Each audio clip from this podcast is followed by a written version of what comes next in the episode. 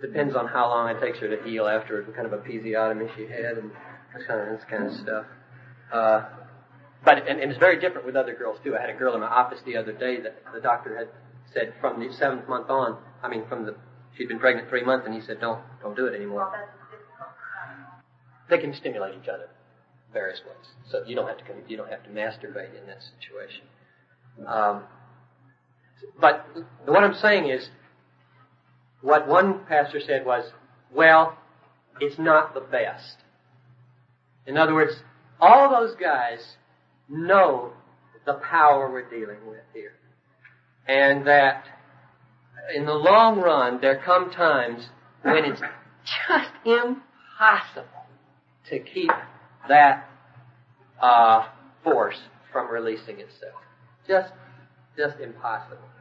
And that's why I said it would probably be the lesser evil, and whether it has to be an evil, I don't even know in, in those situations. I think I think that if we could just control it, guys now I'm talking about, control it so that it isn't habitual, so that, it, that our imaginations are not day, say every second day, pouring up before us some scene that is requiring orgasm to let off the steam. If we could avoid that, then we wouldn't need to worry too much about these periodic, now and then explosions that have to be let off. I hope I'm not saying something too loose there, but. Well, what if the book is saying that we that we have to, then it's, a, then it's considered a have to sin? do we have a choice? Do we have a choice to to not to abstain? Yeah, I, sh- I can't talk about a have to sin because Paul said that there's no temptation. There's no temptation. Okay, so what if we want? What if, what if we want to stop? You can't forever. You can't. So how do we do that? All right, we're going. Let's see. Next question. How shall a single person handle his sexual or her sexual desires? I got six things written down. What do you do with them? That follows naturally on. If you don't want to masturbate and you don't want to do that and you shouldn't, then what do you do? Number one, recognize your sexual desires as natural and good and only to be satisfied according to God's Word. Don't condemn yourselves for having the desire. That's one of the main things we should get across. God made us this way, and what we're trying to figure out is why He did and how He made, how He wants us to handle. Them. Second, avoid stimulating them. Now, in our day, that are out. Some TV maybe most, I don't have a TV, so I don't know, is out. Now,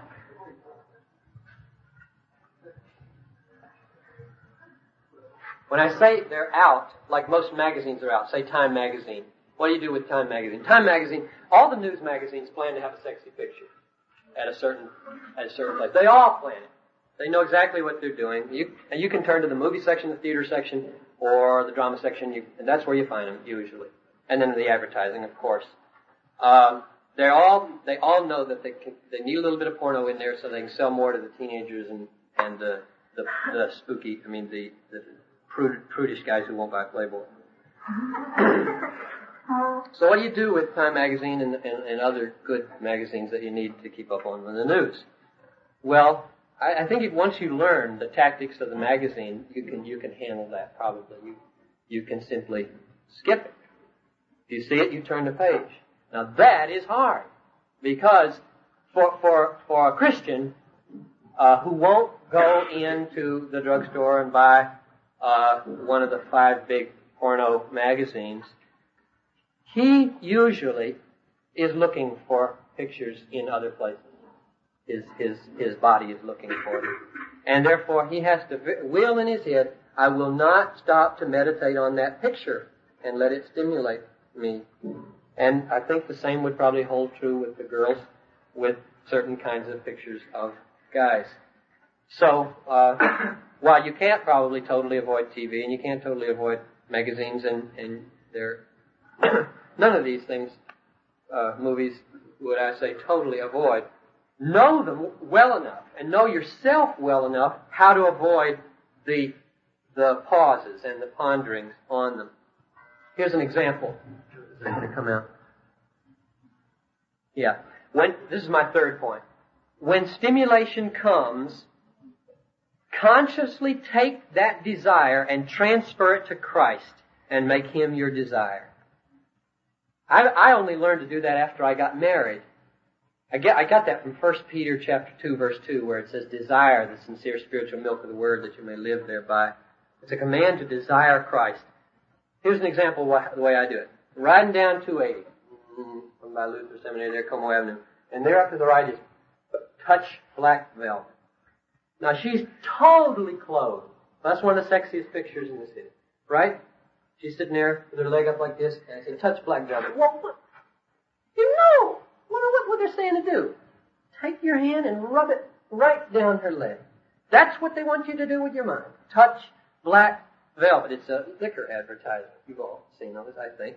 And it's a girl with this black pantsuit on from here to the bottom of her toe. And uh, it's the sexiest advertising picture on, on the Negley signs.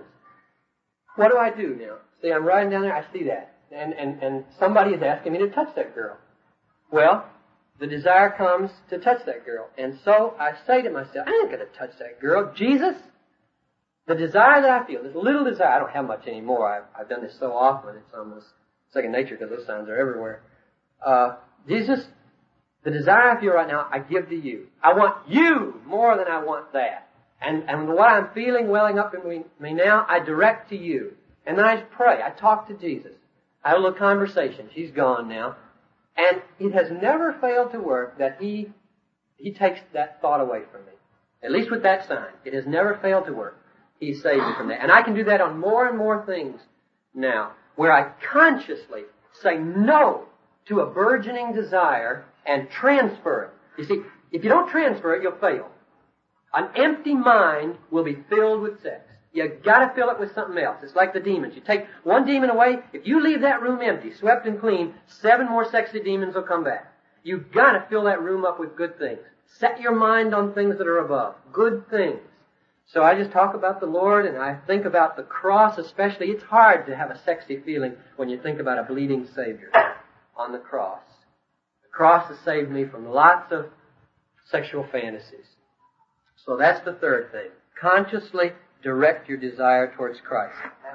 Yeah. Um, when you're driving down 280 and say just feeling kind of blasé about life, should you intentionally look at that picture so you can get the desire to shift to Christ?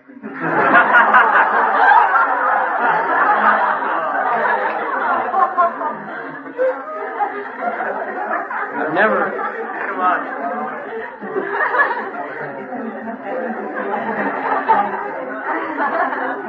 Gotta get that red fit. Oh if it works.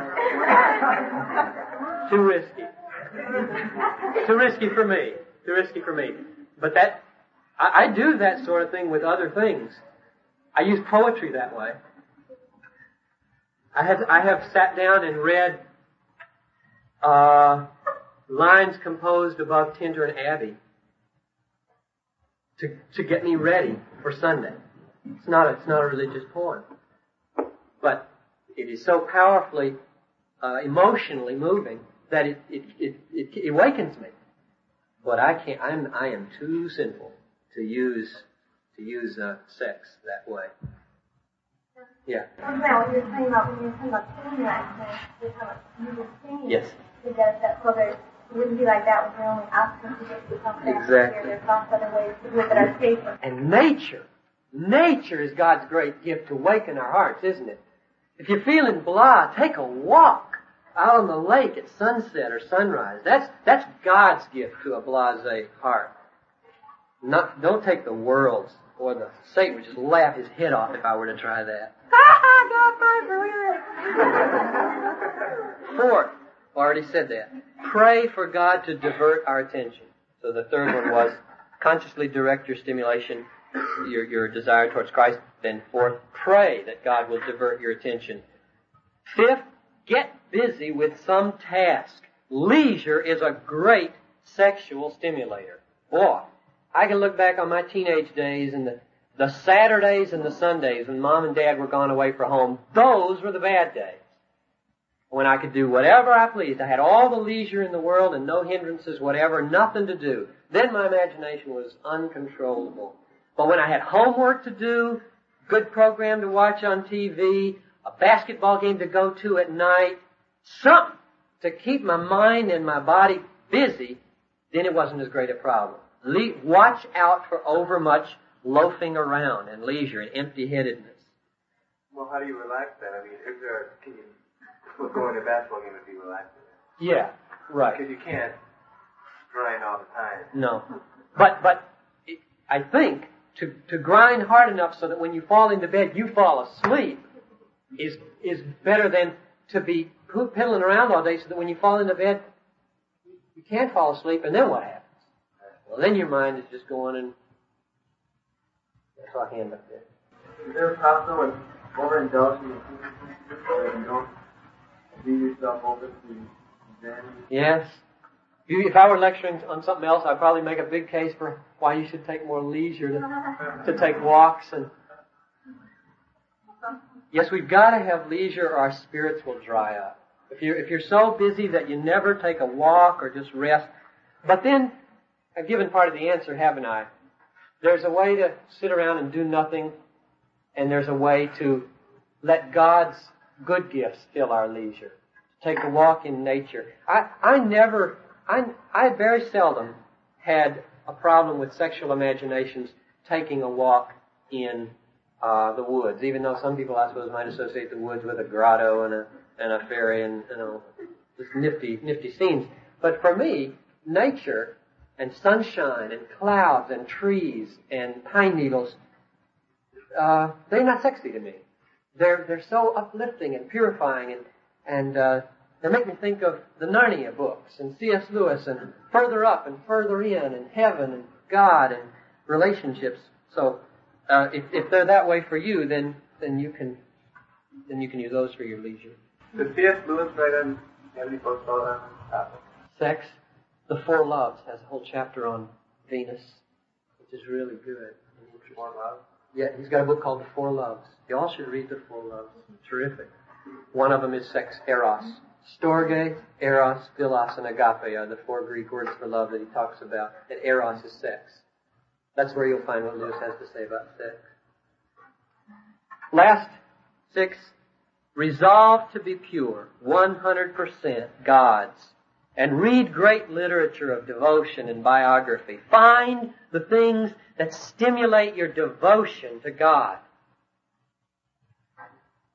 I was just telling Noel last night as we were, I was running my radio up and down on the way up here on those 60 miles on 35 Beverly, trying to find something to listen to, keep me awake. And, uh, and I hit one song, I played one old song from 1968 that I remember. What was that? And I listened to it, it was kind of nostalgic. That's when we were going together. And uh, then I turned it off, and I said, you know, I, I, I, I really changed in the way that I make decisions about what to fill my mind with. When I was a teenager, I used to struggle to ask, what's wrong with rock music and that sort of thing. What's wrong with it? Why shouldn't I listen to it? I don't even ask that question to myself anymore. I ask the question, will it make me love God more? That's, that's the only question I care about. Does it make me get aflame with the Holy Spirit? Does it make my devotion go deeper and my affections rise higher? And the question of right and wrong to me, that is rules and it's wrong for this and this, this reason, I don't even get to that. I usually knock it off earlier because most of the music on the radio worldlyizes me. The word. Secularizes me. Deadens me to the highest and most beautiful things, and I don't want that. So my sixth thing is try to become the kind of person who wants to be God's 100%. Then lots of the questions of is this exact thing right or is that exact thing right and wrong won't be nearly as much, nearly as important as will doing that draw me nearer to the heart of God. That's the only thing you'll care about. Care about.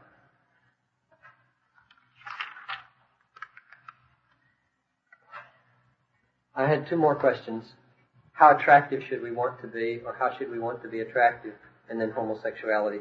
We'll just take these real briefly so you can have a break. Here's what I think about dress and, and attractiveness. Girls and guys should not dress so as to stimulate sexual desire. When that happens at a distance, it only creates problems. And that means you're going to have to really buck the system. Because I think the style that the world prescribes is designed for sexual attraction. Girls and guys should not dress so as to stimulate sexual desire. Well, a question relates to that. I was at Newport earlier this year, and a bunch of stuff on people wanted to follow the fashions, and the fashions, of course, are geared toward the world, and so there's all kinds of um, stimulating innuendos about different parts of the dress and stuff like that. So that's not right. Good. I, but it, it, it just seems that, you know, at, at Bethel, Christian school, the, the, the attitudes of a lot of people are to. Lots of girls are insensitive to this. Now, maybe lots of guys are too, and I don't know it because they don't turn me on in the least. but, uh, but lots of girls are. And I went to I went to Bear Trap Ranch. Um, when was that? Summer '68? No, no, '78. Uh, and they divided the guys and the girls up. These were college students from secular campuses. They divided them up and set the girls on this side facing the guys and the guys on this side facing the girls, and they said, now, tell each other what bugs you sexually about each other. This was really interesting. and uh, one of those guys stood up and said, I cannot take it. The shorts you girls are wearing here this summer. Now that was back in the short, short period, uh, when, when and, and around Bethel. That that the not only the track shorts, not only were they short, but then they split up the side. I just cannot believe that Christian girls around Bethel would do that to the guys. Don't you know? Whether it's you or not. Don't they know what they're doing? Good night. A bikini is not as sexy as a pair of loose shorts. You girls, I don't know if you girls know this, but exposure is not as sexy as almost exposure. You, you, you know that now, if you didn't know it before. exposure is not as sexy as almost exposure, which is why I cannot understand on what's going on with the buttons in our day. Why the second button is unbuttoned. What's the reason for that? On girls' blouses, and I suppose guys' shirts too.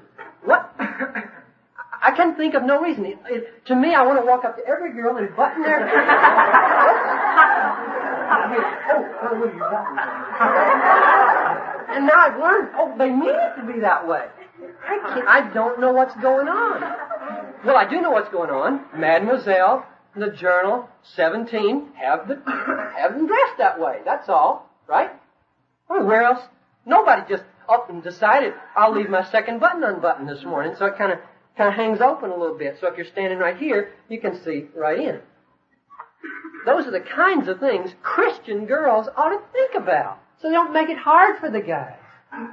Do you want a guy to be thinking about what color your bra is? Or do you want him to look at your face? See your eyes, think about you as a person. I mean, girls are up in arms today that they've been made sex objects, but half of them have their blouses unbuttoned. So, you better realize that even... If I, to the girls, if I asked, if I asked you to button your button, how would you react? Someone, someone tell me.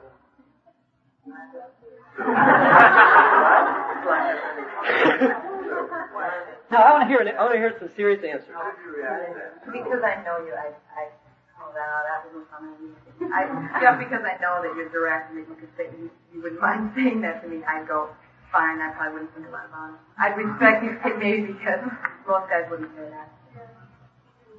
That's someone did say that. It's true though. If someone came up to me and said, say, it, baby, unbutton your second button, I'd say, go and jump in the lake. Or I'd slap him. I, I, I know. I was saying, if someone came up to me and said, say, baby, unbutton your bra hole Button it up. Oh, button it up? Yeah, you know me You, your point is your point is even better. You everybody's doing it free, and you knock your block off if they ask you to do it.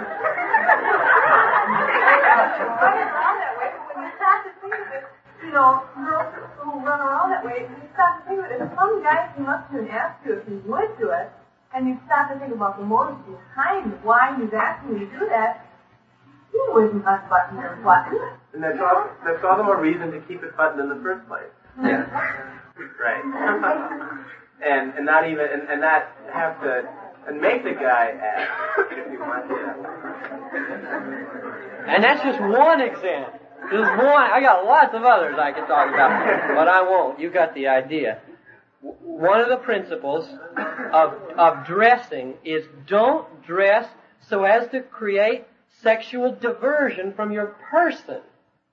Dress, here's my next one. Clothing should reflect our tastes in color and style and our convictions about neatness and cleanliness and thrift and as many other things as we can symbolize with our clothes. Make your clothing a statement about you.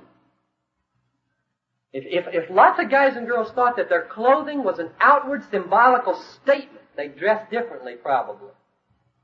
What is that? Yeah.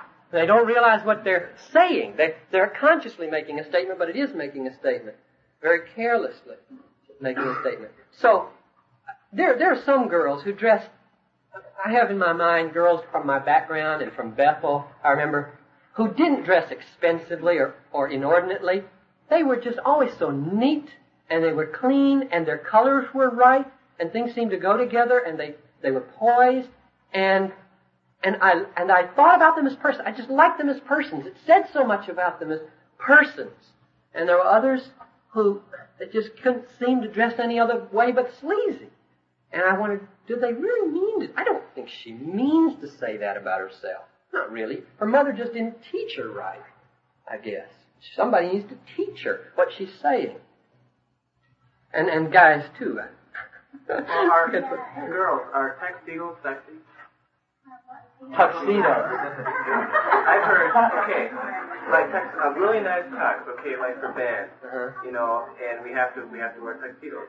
And girls come up and, and to, to guys say, "Hey, you really look sharp tonight." And what do they mean? Do they mean it looks sexy, or do, or do they mean you look uh, presentable in a formal way, or what? You know? Well, let, let, let me stand back just a minute, and because since I, I have no idea about what problems guys are creating for girls, you say something about what you would want to say to a guy. What would you be saying if you were here telling guys how they could help girls by their dress or not cause problems for girls? I think guys have the same problems with athletics what girls do. Yeah. I don't even know what that is, but I, You could fit it in a symbol. I see. Okay. Okay. I didn't know. what else? I mean, those are pretty. There's no pool at Bethel yet. When there's a pool, there really be a problem. When guys walk around with their shirts unbuttoned, and I mean, I know it's different. It's different in a way, but sometimes it depends on what kind of a woman you are and what it is that does excite you. And it, it works the same way. Sometimes just realize that the girl walks around in, in a skimpy little dress because they're used to it. Um, I'm sure that some girls, when they when they come into a room, if, if you were watching a room, there were a bunch of guys and there was no shirts on, you where am I? And you're used to it because you've seen it all your life. But depending on the way a guy wears his clothes and the kind of attitude he has about himself as he wears those clothes, does he does he walk around with an attitude that looks like I'm wearing these clothes and showing off myself? Yeah. And with a different kind of body build, of course it's going to make a difference. Sure. But I guess it's just modesty in clothing makes such a whole difference. hmm Yeah. It's been okay. It's been said. I don't know if other guys have, have had the same thing, but a few people have said, "Well, I carry myself well, and that, and, and I look like I'm confident, stuff like that." Now, Jennifer, does that appear, or anyone who knows me, does that appear wrong? Am I carrying myself like? Am I hurting myself physically Too macho. too much? Or I, Yeah, too macho? macho. That's the word. I'm, I'm asking. I don't know. I'm putting that word in your mouth for the question. You don't come across to me that way. I mean, Thanks, I appreciate. Someone said I was innocent in a class. you know, innocent. That's a good He, he was word. an ex-gay though. I like to look innocent. Uh, Well, anyway, can someone answer? I think it's kind of fun to watch what I wear.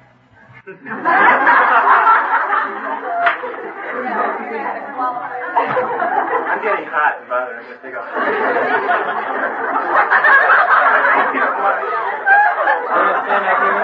Your second button is unbuttoned.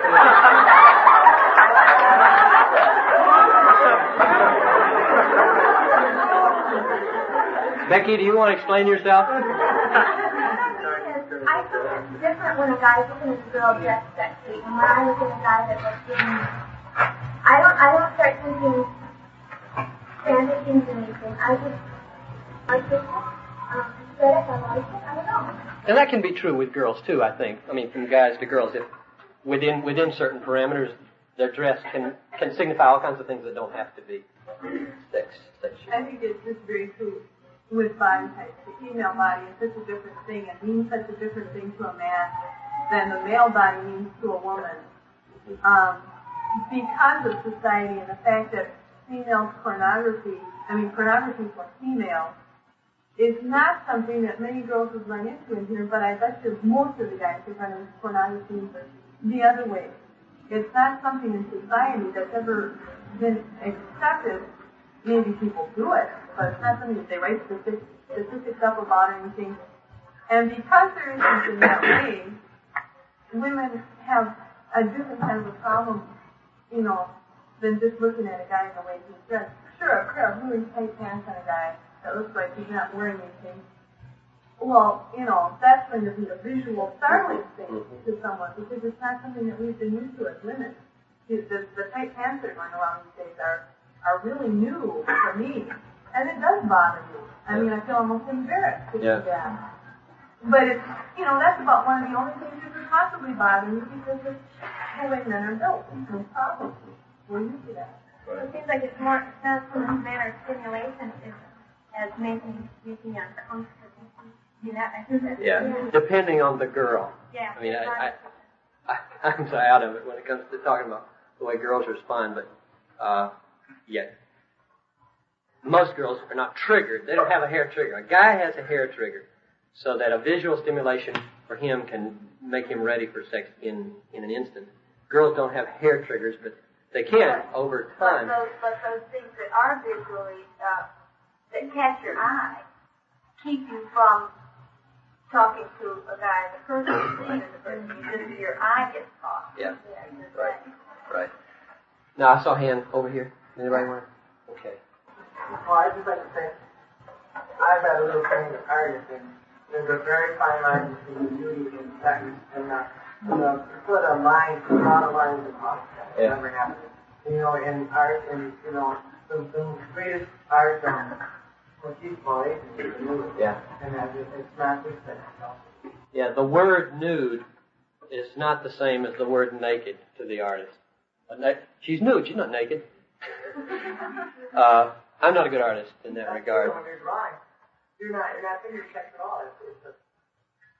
I remember reading, eh, my name is Asher Lev. Remember that book? That was a sexy book for me. Now, it wouldn't, it wouldn't have been at all for an artist. Would not have been a sexy book for an artist because. Was it a sexy book? Okay. All right. My name is Asher Lev, where this Jewish guy becomes an artist and he, he has to paint this nude and this nude girl walks in. That scene for me was,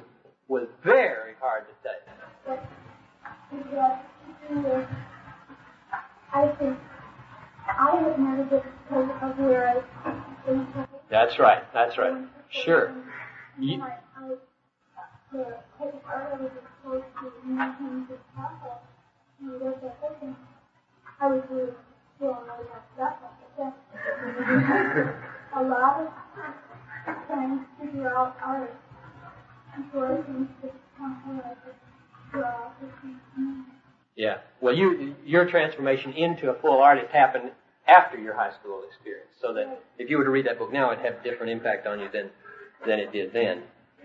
One other thing uh, about clothing and dress, um, we should not, we should want to be known for how we act and are, not for how we appear on the outside. Dress so as not, so as not, that's going to make you laugh. if I'll say it that way. Um,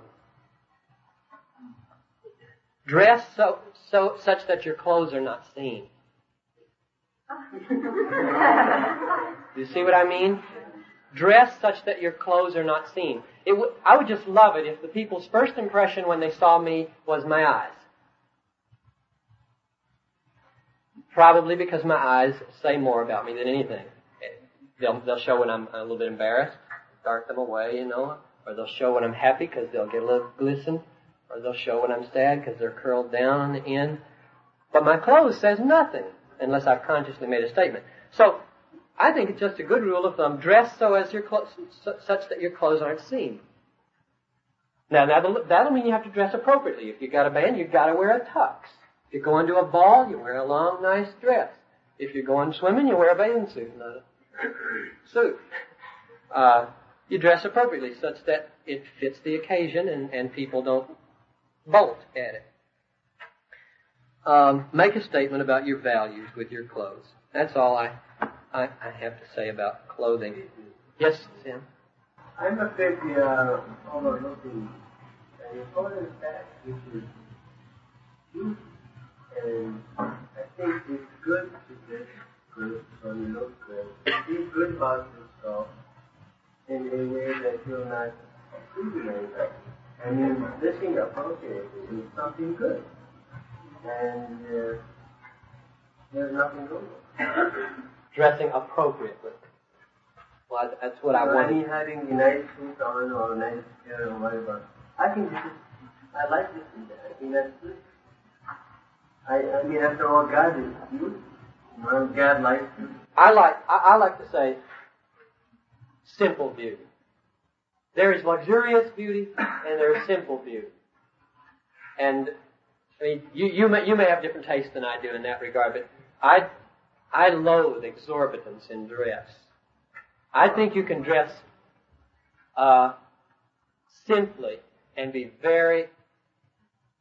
The word attractive is funny. We usually use it when we don't mean it. Attractive means you attract attention. I know, so uh, very appropriate. I like the word appropriate. But the I don't think that, um, And then cross their legs. I, I just, I'm sitting there at my desk and saying, "Good." And she wants me to talk seriously about this problem she has.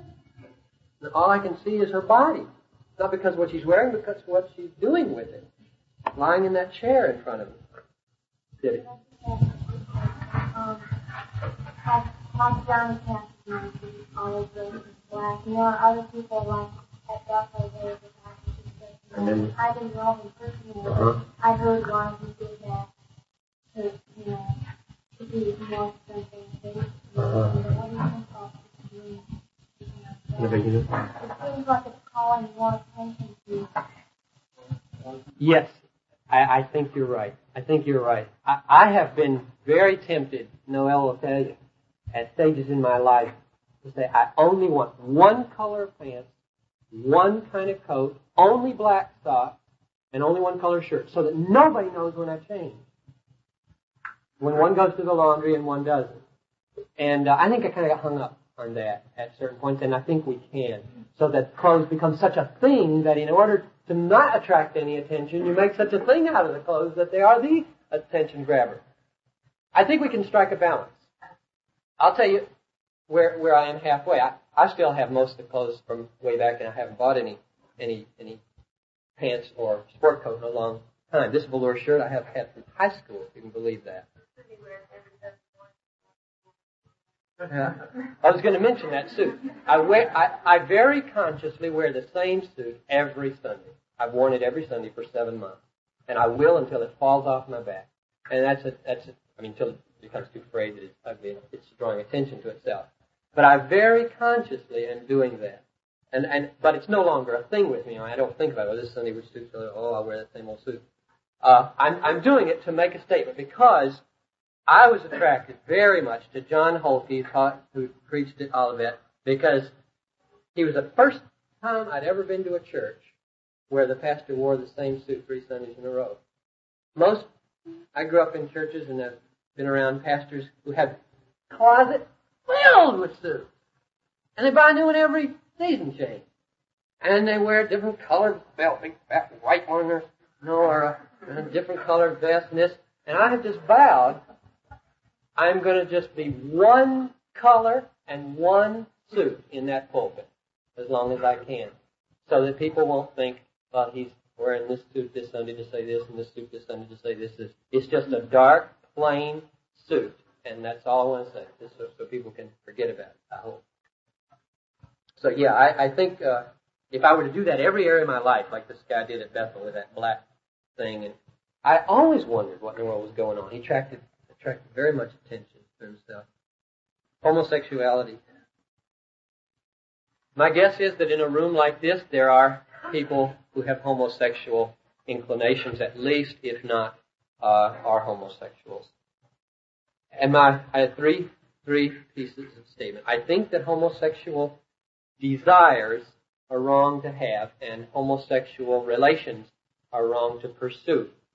Now, statement number one, don't deny them if they're there. Own up to them. No sense in trying to sweep them under the rug. You've got to admit that that's where you are and not try to convince yourself you have heterosexual desires. Second, I think you should admit their abnormality.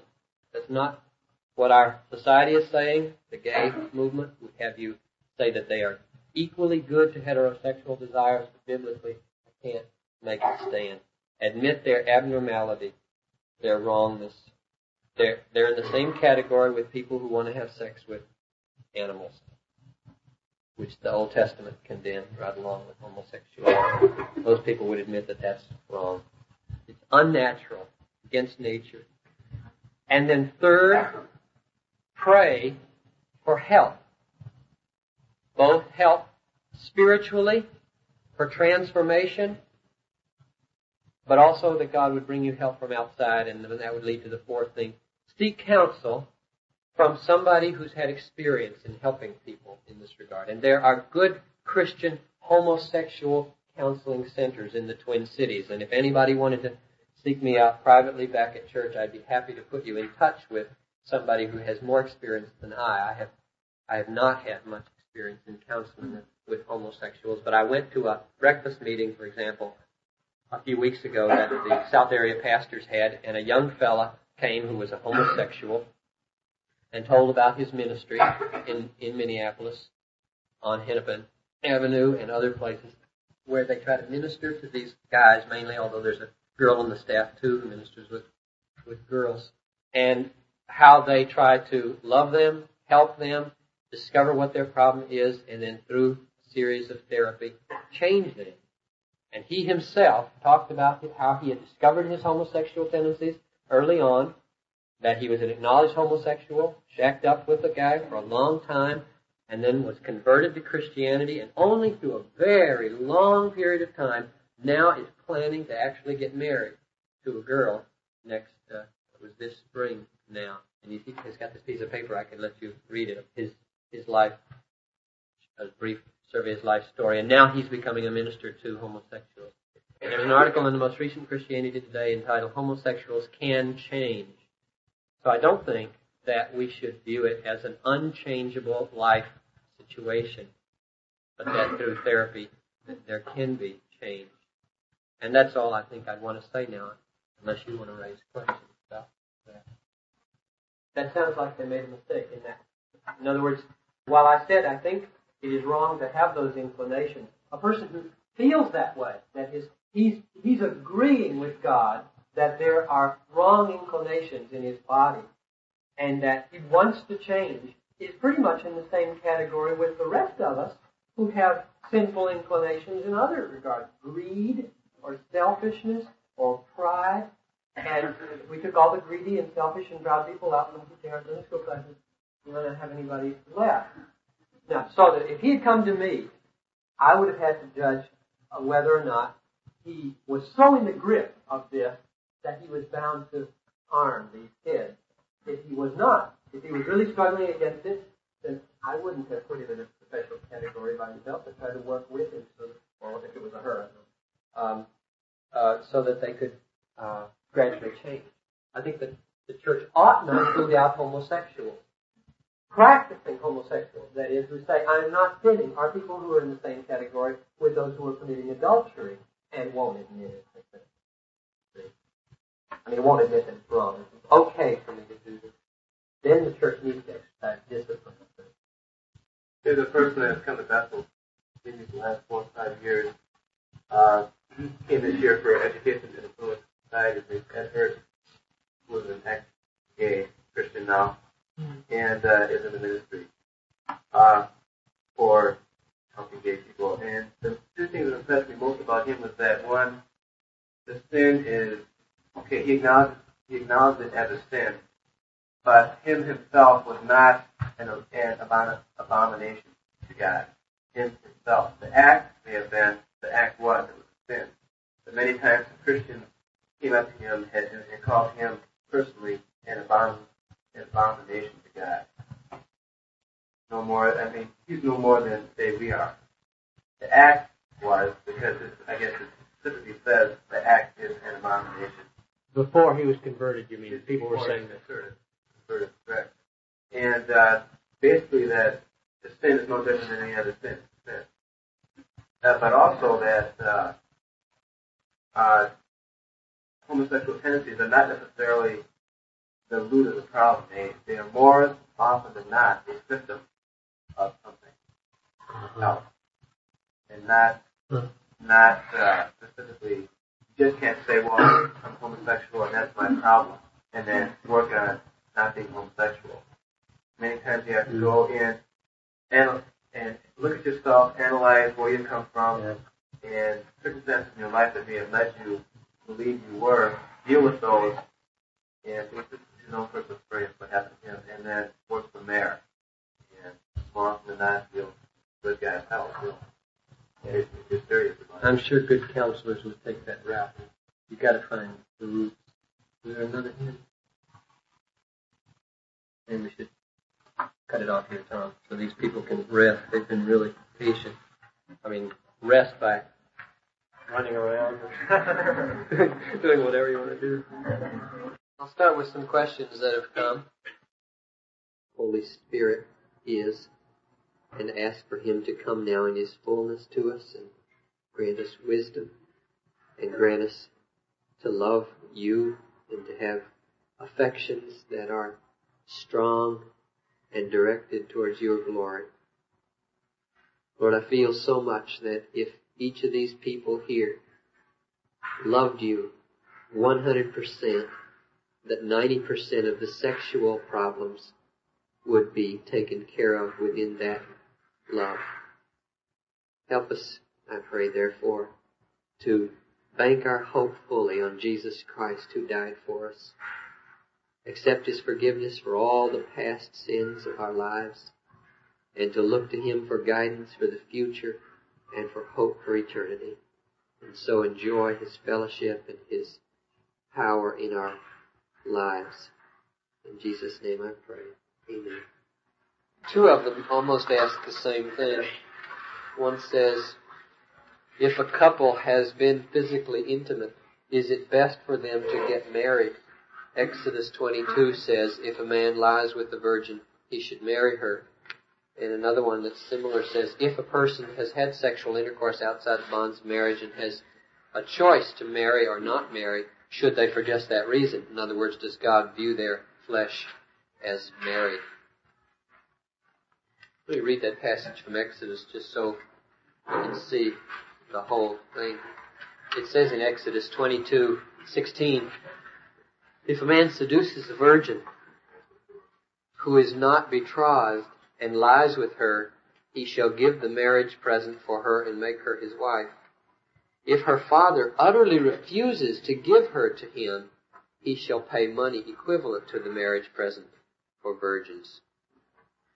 So it's not so simple as, as it must fo- marriage must follow upon sexual intercourse. You've got a father here who says, no way will that man have my daughter. And then the Bible makes a provision for what he should do to make restitution, namely pay the appropriate sum of money. So, my answer to the question would be no, it should not be assumed that if you have had sexual intercourse with somebody outside marriage that for that reason you should marry them. I think there should be better reasons than that. And I have counseled at least one couple not to marry who have uh, been involved in that way because the, the prerequisites for a lifetime of, of marriage are not there. And I was just talking with Noel, and, and I think we agreed that one sin, you ought not let one sin be the means to wreck the rest of your life if this marriage is doomed for failure because of uh, incompatibility in many other ways. Better to deal with that sin for itself, let it go behind you, and uh, then move on from there. When Paul counseled the people in Corinth in chapter 6 of 1 Corinthians not to go to a prostitute because in becoming a, in going in line with a prostitute you become one body with her, I don't think he was inferring that therefore you should marry the prostitute that you lay with. I think he would have said that if he did. I have trouble with I honestly can't say what to tell them. And I'm writing to you now. But.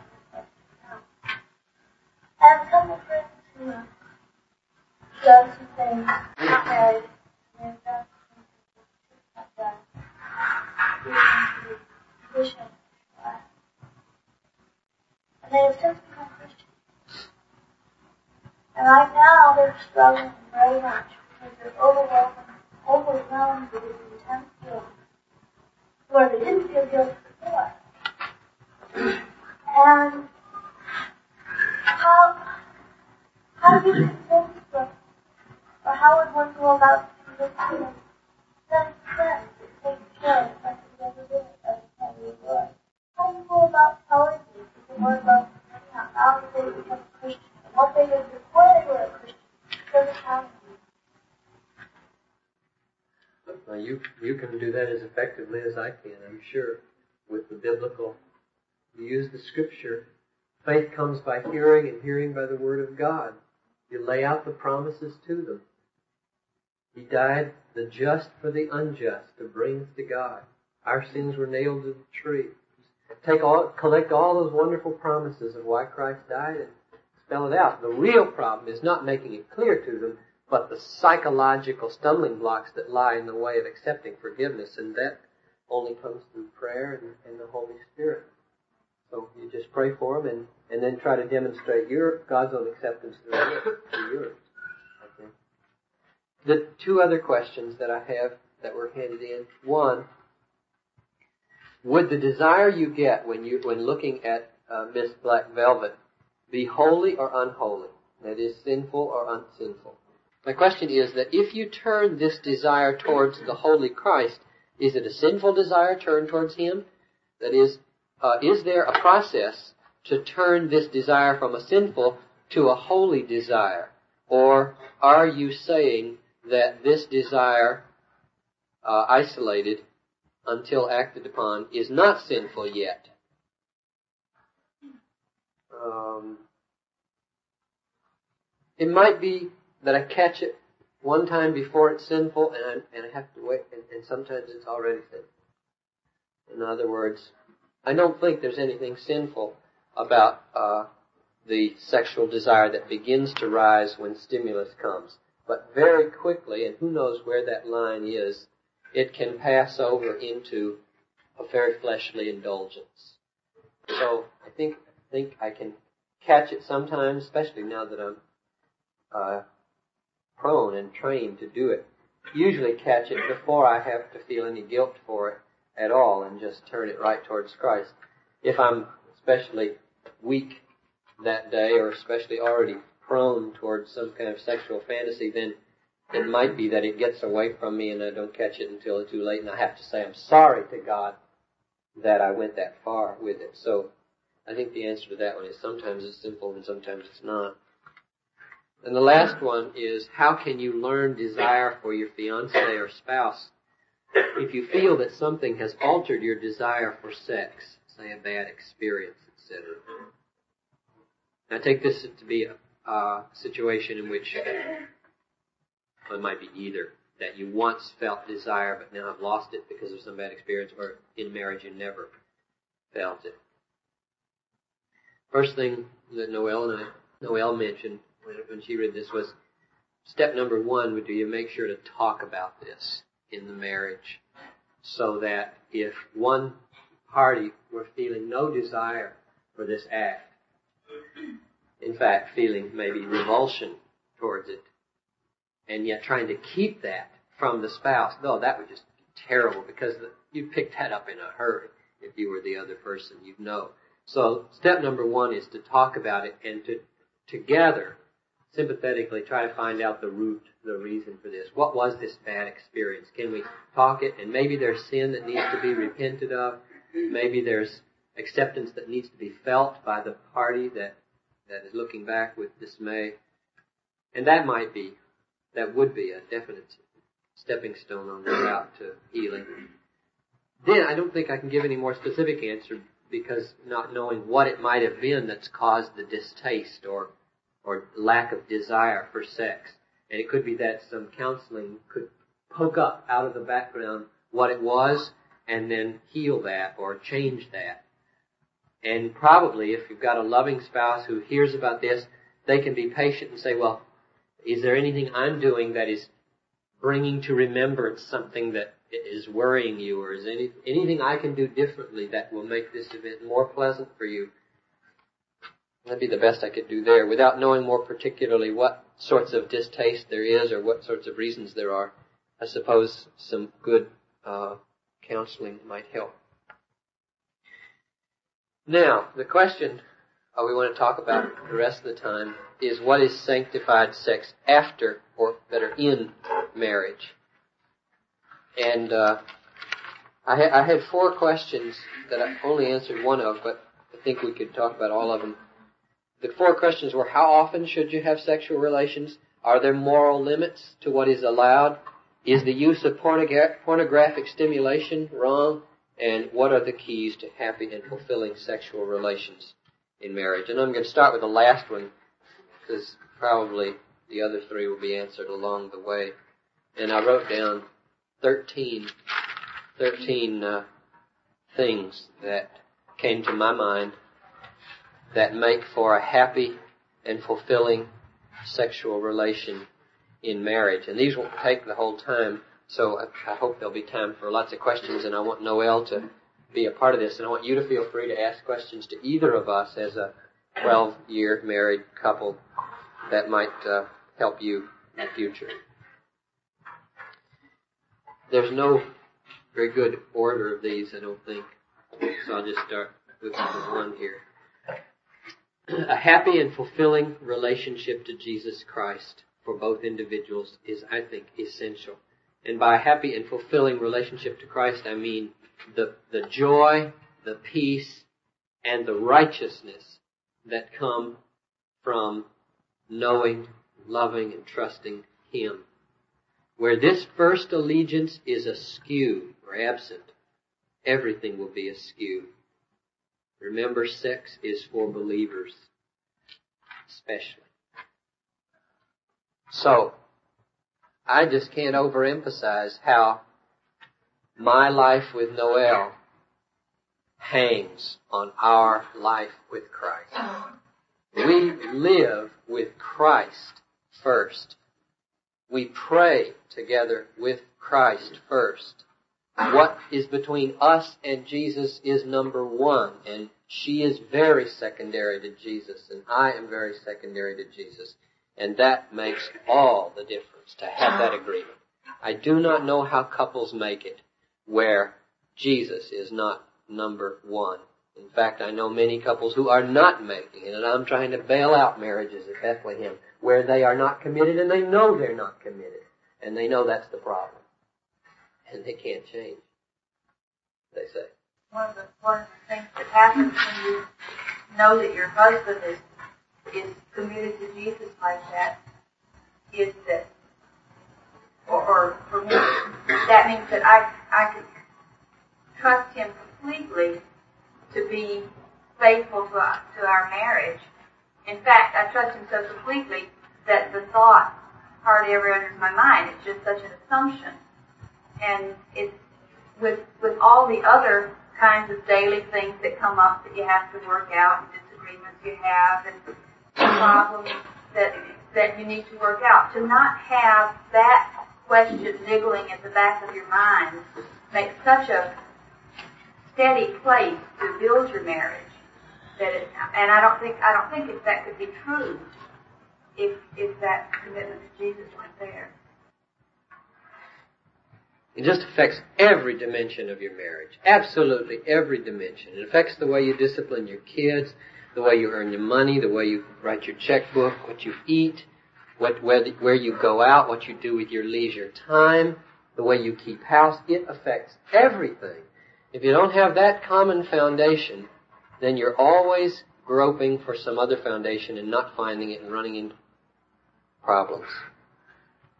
Stop me anytime that you want to ask a question about it. I'll just keep going if you don't stop me. Second, in order to have a fulfilling sexual relationship, you must show respect to each other all the time. You'll notice I'm focusing on the wide circumference of marriage, not just on that hour spent in sexual relation, because as you'll see in a minute, uh, most of what goes into making that hour good happens not during that hour. Respect shown to each other. I tell you, in, in, in these 12 years of marriage, the number of times, the number of hours that we have spent with other couples watching them put each other down is just disgusting. Christian couples who spend most of their conversation needling each other. And some have just got into a habit and don't even know they're doing it. They can do it with their eyes. They can put their partner down with their eyes. Snide little nitpicking. So seldom is to run into a couple in, you, in their own home or out together when they say kind things about each other, upbuilding things, remarks about the, each other's strengths instead of stupidities or weaknesses and you want to kill a sex relationship, just talk about all the stupid things your wife does, or all the stupid things your husband does, or what a nincompoop he was the other night, or just wreck it. Uh, and that's going to wreck the whole marriage, but the sex will be one of the first things where you'll sense the inadequacy anymore. So respect. This is something we've really had to work at. I've had to work at a lot. Because it's so easy when people are different and all of you are different and will marry people different from you, when you're different, to perceive those differences as inferiorities or superiorities, and therefore tend to put her down, belittle her or him. The old nag works both ways. She's always on his back to pick up this or pick up that. Now that'd be one problem if if if uh, that's a state at home. But usually what happens is she gets into such a habit that he's bad here, he's he's lazy there, he's in he's inadequate here, that when they go out, you know what Joe did and he just, here's this guy here getting the thumb like this, or he to her. And that's and stupid things make such good jokes. Yeah, it's you it's very often very often done under the guise of humor. Number three. In order to have a happy and fulfilling sexual relation, you must show tenderness outside the bedroom. You must show tenderness outside the bedroom. The foreplay for good sex at 10 p.m. starts at 7 a.m. and goes on with word and touch all day. And I had to learn that after we got married, well after we got married. Um, guys, you need to know this especially that um, preparation of a woman for a, a, a happy and good sexual experience t- can take hours and can be very verbal. Um, so that um, if you plan, oh, this Friday night, we're going to have a great time together. If you're married, say, you, you better work at that all day Friday. Better work at it. Thursday too. But all day Friday. Certain phone call during the day. A certain comment, certain way to kiss when you leave in the morning. a pat on the back of the head or a stroke in the morning when you leave. These little things will, will work in her mind all day to get her ready.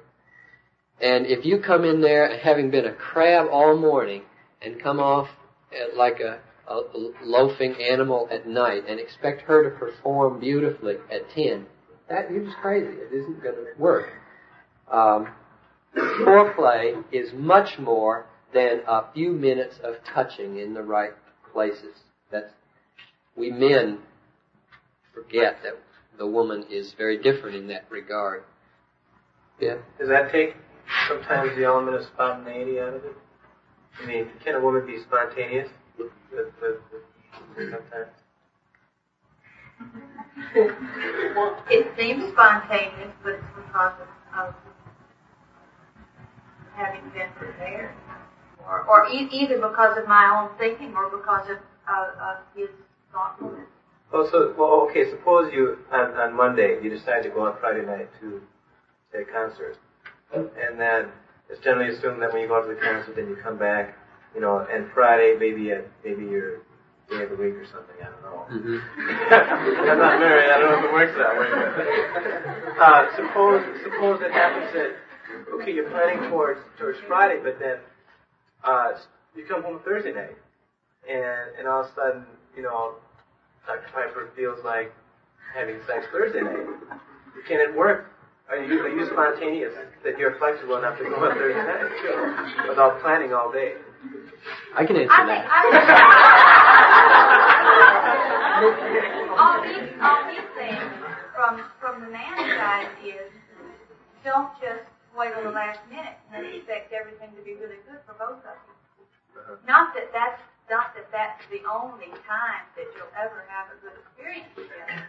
Because I may have been feeling especially tender toward him during the day because not because of anything he's done, but because I was putting pictures in our photo album and was remembering some happy times together. Or I read a story that made me think think about things I like in our relationship.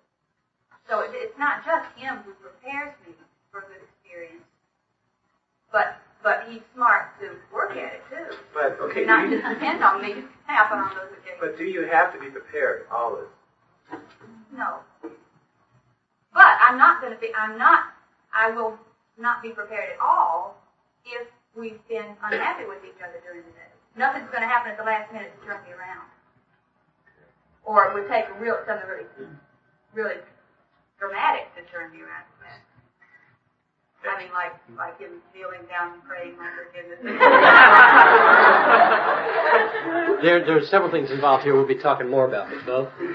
Aren't you saying then that um, it's more you you wanna as as a guy and as a woman work more tenderness in your lifestyle instead of instead of just you know like you you said planning well and it seems to contrast that while you're kind of scheming and stuff like That's that. a good. But really, yeah. really, you're not. That's you're, a real you're, good you're trying to work more tenderness into your lifestyle. I think so. In, in your relationship with one. That's yeah, real that's, good. That's one of the things that, that I have told him occasionally is that I I want more kissing, touching, and arms around me. Uh, just completely isolated from from leading us to one bed together. That's one of the things I had to learn after I got married. That I like to cuddle a lot more than he does. Quite, quite apart from calling it foreplay. Yeah. I called it foreplay at 7 a.m. in the morning. She wouldn't call it foreplay because, in, fact, if she thought I were aiming at that, it would probably take away some of the pleasure of it. Mm-hmm.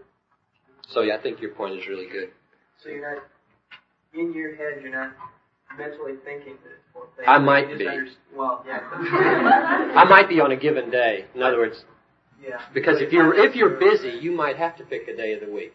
There is only one one hour this week where it can fit if you're a busy person, and and you want it to be good, and therefore you know what it takes to make it good, and so you may do it. If your schedule is not that flexible, then I mean inflexible, then you you may. Uh, I mean, we ought, I think we ought to do what Bo says: work tenderness into our relationship, so that there there could be a lot more spontaneity, and we, we'd be ready whenever the occasion presented itself.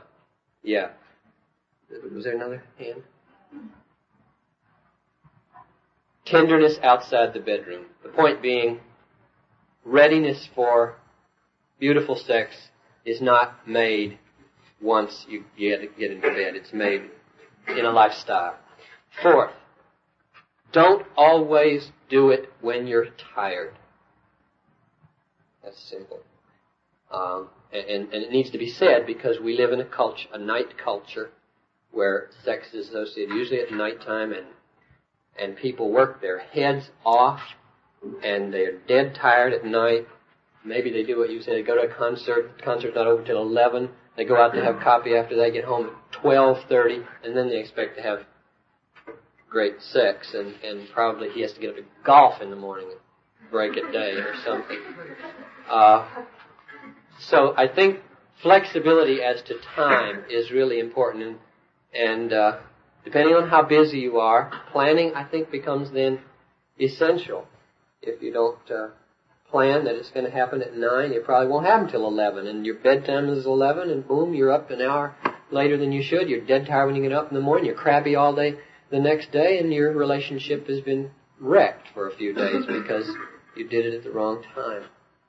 So don't always do it when you're tired. Fifth, the man, especially, must be sensitive and gentle and slow, not like a Mack truck. He must know her pace. That was another thing I had to learn after we got married, since we didn't do this before we got married. Namely, that uh, and this takes this takes years of training. I mean, I think it does for an average guy. Years of training to contain himself. It is not easy for a young married man to keep from having an orgasm while he waits for this unbelievably slow girl to get up to the point where she's going to have an orgasm.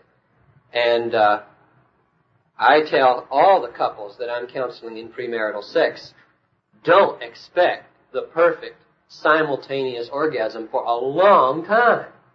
You may be lucky, but uh, this is a, this is a, an art that will take you years to get down. Several years. You'll have a good time on the way. Don't worry about it. But uh, but if, if you go, if you have this ideal, you have this ideal of you know perfect simultaneity and climax, not for a long time, unless very different than Noel and, and me. And it's basically my problem. I'm the one who has to take the responsibility to know her pace and pace myself so that I don't lose her. Because the main problem in that is if you, we'll come to this in a minute, if you want her to have the fullest possible experience, you can't blow it in two minutes because then you've got nothing left. You don't have an erection anymore. You can't bring her to fulfillment. So you got to keep from having an orgasm for 20 minutes maybe. Not easy. Lot of self-control, lot of training.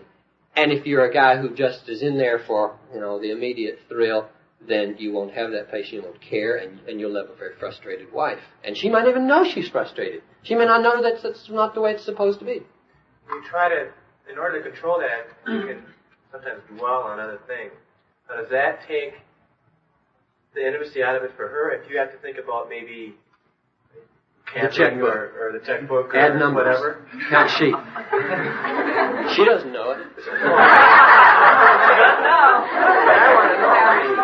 You don't tell her, obviously you don't tell her. But, I don't whisper in her ear what I'm doing. but I'm asking you, do you do that? Oh, yeah. And that helps. It helps. To, Right. to just keep occupied. Utterly block. Uh, uh, I use numbers a lot. I count at weird orders. I learned this. I learned this from her. Uh, from her. What's that pre-birth thing we go to? Oh, CEA. They teach you to breathe.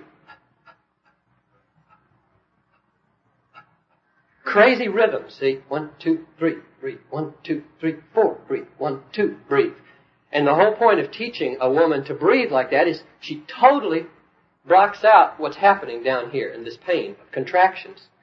I, I just adapted that for my own self, and I count one, two, one, two, three, One, two, three, two. One, two, three, four, three. One, two, three, four, five. You, I don't have to do that much anymore. I did that mu- more a few years ago. But you see, the mind, the, the, the man's mind, he, he can control within 10 seconds whether he has an orgasm by what he pictures with his mind. And therefore, he must exercise great control over what's happening in his head as, as he's trying to bring his wife along. And if the only way to save this for her is to think about numbers or the checkbook or the kids or something, do it for her sake. I don't like it. See, I don't wish I didn't have to do it because it, it diminishes the value of it for me. But man, to, to to satisfy a wife, to have a satisfied wife, is the most valuable thing in the world in this whole affair. Let's see now. Man must be Okay, that was five. Six. There must be candor and honesty. If the physical openness does not accompany mental and spiritual openness, it will not be completely, a completely satisfying act. Communication and uh, perception of need are absolutely essential. Now, i I'm thinking there in general terms, first of all. A marriage will be second rate in which secrets are kept from each other. Remember this nakedness idea? If you love one another, you want to be naked before each other. Naked mentally, naked bodily. But then we'll bring it into the actual event of, of the sexual relation itself. You should talk about what pleases each other. Ask each other. Do you like when I do this? What do you like me to do most? A lot of couples, I think, are hesitant to ask, to talk about what they're doing. Noel uh, told me on the way up here she likes it a lot when I ask her because she doesn't feel as free to take the initiative to just outright state what is pleasing or not. So the talking in the actual event of sexual intercourse, of course, once you've been married a certain number of years, there's not much else to, to talk about if you've said it, but it's good to now and then again say, is this still the way it was? Or is there anything else happening? Because changes do happen. Yeah, that's what I was going to say. It, it may not be as necessary as often as when you're just beginning to know each other. But I've, I've changed quite a lot my way of responding or, or the way I like to do things over 12 years. And so we didn't talk about it now Right.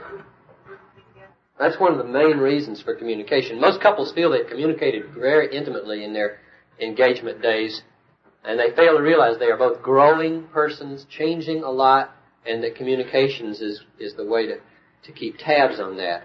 Very honest, open talk. Seven. All grudges and animosities must be worked out well in advance. All grudges and animosities must be worked out well in advance of this sexual event. Now, of course, I think for the Christian, you don't even need to talk about sex. You, you ought not hold grudges, period. But the sexual event is a kind of a barometer to see whether how you're doing.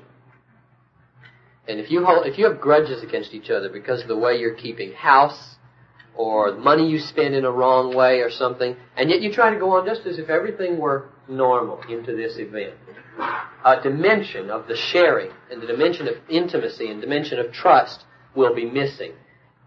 And when that's missing, then you're on your way to treating her as an object or treating him as an object, just to get the physical thrill.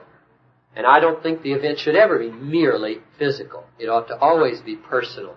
It ought to always be a statement made by the eyes as well as by the other parts of the body. Of trust and love and appreciation and so on. Eight. This is one of the most important ones of all. Each person should make it his or her goal to please the other person most. Each, each of the two persons should make it his or her purpose in the event, to please the other person most. That's, that's why you wait for her. Now, let's see. There's some different implications. Some implications of this we should try to spell out. One would be, for example, um, there, there will be many occasions of sexual intercourse in which one, let's say it's the woman, I don't think this is ever true of a man, uh, in which the woman will not have an orgasm. Um, and she will know that at a certain point. I'm not up for it, too tired or whatever. And she ought then to communicate that so that he's free to set his own pace. And, and that will be very, very helpful to him. So she will please him by saying, I'm, I'm out of it, basically, as far as orgasm goes. I'm here for you now. And he will, he will do his thing. He'll set his own pace. Another implication of this would be to raise the question, how often should you have sexual relations?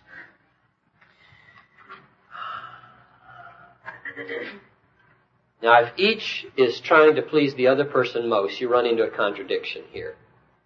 Because, uh, let's, since I think this is more average, let's say the woman in the relationship doesn't need it nor want it nearly as often as the man. Uh, now, that's not always the case, guys. I, I, I have counseled couples in which the problem is exactly the reverse. She wants it a lot more than he'll give it. So, but I'm just going to use as an illustration, uh, a situation in which the woman doesn't want it as much because I think that's more common. Now, if if he's making it his goal to please her most, then he probably won't ever ask for it when she doesn't want it, right? Every three or four weeks. If she's making it her goal to please him most, then she'll be ready and eager to do it whenever he wants it. So you got a contradiction. Who, who, how often are you going to do it? How are you going to figure that out? And I think the answer is going to be, um, I was asking Noel, and now what can we say last night as we were talking about this? The conclusion I came up with was this, and I base it on 1 Corinthians 7, basically. The person who needs the sex less should give in most. The person who needs the sex less should be the one who gives in the most. In other words, uh, in the in the instance that I'm saying, where the woman doesn't need it every, every three or four weeks, and the guy might like it twice a week, she will be the one who bends the most, and maybe they'll settle on once a week. He won't he won't demand it necessarily every time, but if he has a wife who's trying to please him as much as she possibly can, he'll have it more than if he were just doing it whenever she wanted. They'll strike a kind of balance. Maybe some months she'll give a little more and some months he'll give a little more and there'll be a lot of loving dynamics that go into this.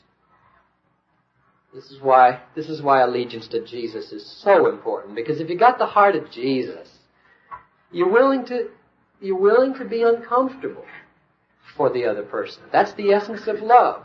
To give to that other person when you don't necessarily bodily feel like it. And, and I think, uh, that's a problem in, in lots of marriages where there is a big discrepancy between felt need. In answer to the question, how often is good or right or appropriate, Martin Luther said he could, he, he, was satisfied with twice a week. He said that in one of his table talk discussions. Know how many children he had. Jonathan Edwards had 11 children. There's an interesting story about Jonathan Edwards they, uh, I think eight of his children were born on Sunday, and uh, they had the they had the old wives' tale in those days that you were born on the day when you were conceived, and his people were very irate to hear. What's the pastor doing on Sunday afternoon? Every Some of the congregational churches did not baptize the babies born on Sunday because it was. I didn't know that. That's devastating. There is no, there is no uh, rule of thumb about rightness or wrongness in matters of frequency. I don't think that's wholly up to the inclination of the couple involved. Um, and I think it will vary. It's going to vary with lots of different things. It'll vary with stress greatly. Whether the husband and wife are under great stress because of work they're doing, or sickness at home, or financial problems, the more stress you're under, the less you'll feel like sex. It'll vary with leisure. You'll do it lots more on vacation than when the, the heavy burden of work is on. It's the same principle probably as I mentioned earlier. When, when you've got lots of leisure, your mind will roam around to those sorts of things more quickly. What else will it vary with? You might think of any? Weariness, though, weariness that if you're dead tired, you don't. There, there have been rare times when Noel would have liked it and I said no. Because I was absolutely out of it. Gone. Um, so weariness and other things. So there are no, there are no rules about frequency. I think uh, I asked Noel, well, are there any statistics we could give them so that they'd know if they were in the ballpark? uh, and I think once or twice a week is real, real normal for lots of people. But is it very newlyweds? I I heard have tendency to do it more. Yeah, well, that's probably true.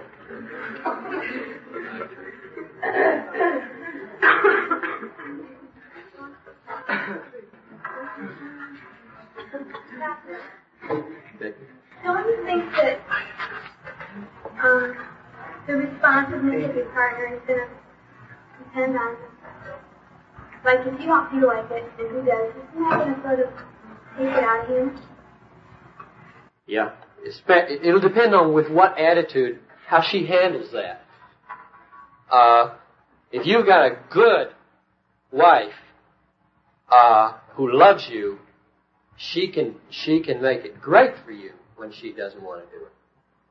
But if you have a wife who's a self-pitying little snob, she'll probably let you know and make it quite miserable for you whenever she doesn't want to. That's why Jesus is all important, I think.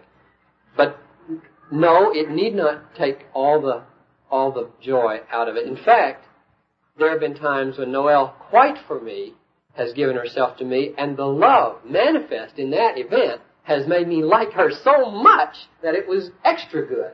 You see what I mean? She was doing it so totally for me, and doing it with such grace that I, I just loved her all the more. Now she she could be resentful and let me see that and oh, here comes as soon as she did that, I thought, it. Wait till you're ready. Uh, so it's the way, it's her attitude and the way she handles herself. Is there any general way of finding out? How do you know when you're you're too busy? Like um, like say if stress is, a um, roadblock. How do you know when that stress is just part of denying yourself for Christ's sake and for the work of the gospel? And how do you know when you're really damaging your marriage?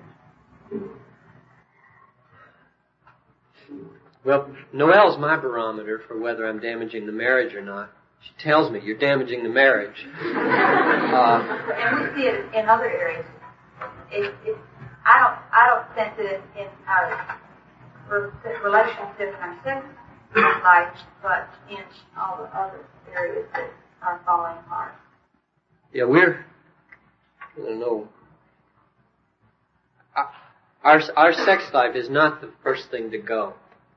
We we really have a good time there, and and uh, even when other dimension areas are, are getting weaker, that is one of the last things to go.